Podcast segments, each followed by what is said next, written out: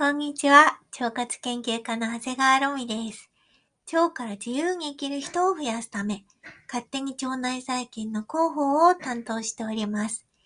いつも聞いてくださる皆様、今日初めての皆様、本日もよろしくお願いします。はい。えー、今日のテーマは、食欲を抑える食べ物はこれだ。腸活しながら空腹感が15%減る方法です。ちょっとね、また工場やっていて、うるさかったらすいません。聞こえちゃったら申し訳ない。とりあえず続けてみます。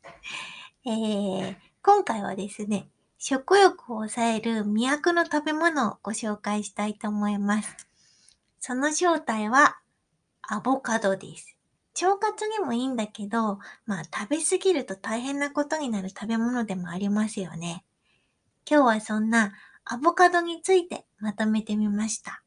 まずは最初に言った食欲を抑える働きについて、一つ論文をご紹介してみましょう。2019年にアメリカのイリノイ工科大学で行われた研究です。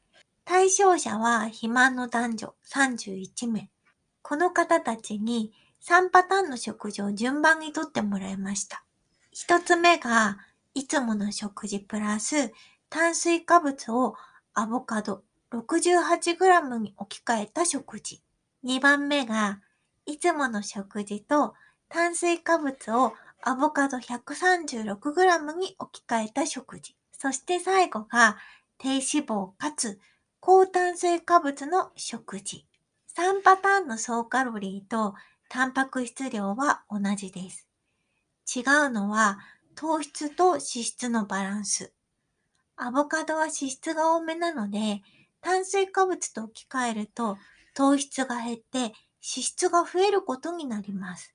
アボカドのパターンだと脂質がだいたい40%で糖質が50%ぐらいになるんだけど、低脂肪食のパターンだと脂質が14%、糖質が75%ぐらいになるんですよ。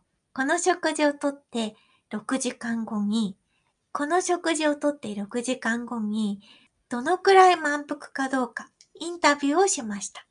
そして同時に空腹ホルモンを計測しました。すると、3つのことが分かりました。136g のアボカドを食べたグループは低脂肪食より食後の空腹感が15%ほど低くなった。そして二つ目。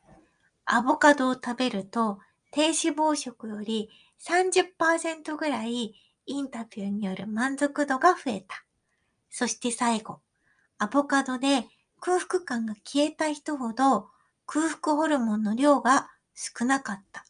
アボカドは空腹感を減らし、置き換えることによって食事の満足度が増えます。これは体験した人がなんとなくそう思ったっていうことじゃなくって、ちゃんと空腹ホルモンの量にも変化がありました。ただね、この論文では理由ははっきりとしてません。まあ予想できるのはアボカドにたくさん含まれる水溶性の食物繊維、そして良質な油が満腹感を作ってくれた。こう考えるのが、まあ妥当かなと思うんですが、はっきりはしてないのよ。そこでもう一つ。2019年にカリフォルニア大学で行われた研究をご紹介してみたいと思います。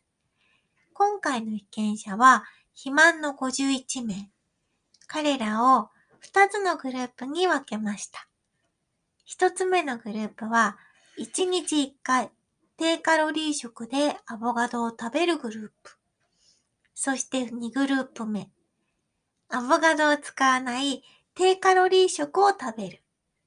この2つのグループでは、両方とも同じぐらい体重を減らすことができたんだって。でも、一つ違うことがありました。それが、腸内細菌層への影響です。なんと、デブ菌と言われているファーミキューテスモンの菌と痩せ菌って言われているバクテロイデスモンの菌の割合が大幅に改善したらしいのよ。アボカドによって腸内細菌層の痩せ菌が増えて、痩せ体質になることが分かりました。アボカドを食事に取り入れるときに気をつけること。それは、栄養豊富なあまりカロリーが高いので、食べ過ぎに注意することです。アボカドのカロリーは1個だいたい250キロカロリーだと言われてます。250キロカロリーって言えば、ご飯1杯分と一緒なんですよ。また、良質な油が多いとはいえ、脂質も多いです。脂質はだいたい1日に 25g 程度がいいって言われてるんだけど、アボカド一つで 20g もあるんですよ。アボカドだけで1日の脂質の大半を取ってしまうわけです。アボカドは1日2分の1個くらいがちょうどいいって言われてます。脂質が多いものの代わりにアボカドを使うのが良さそうですよね。例えば、サンドイッチにするなら、バターとかマーガリンは使わずに、アボカドで代用するのがおすすめです。あ、最後に、アボカドが硬すぎるとき、どうしたらいいか、ちょっとおすすめをご紹介します。アボカドって少し柔らかくなったぐらいが食べ頃で、硬いと美味しくないですよね。そういう時におすすめの方法は、レンジでチンすること。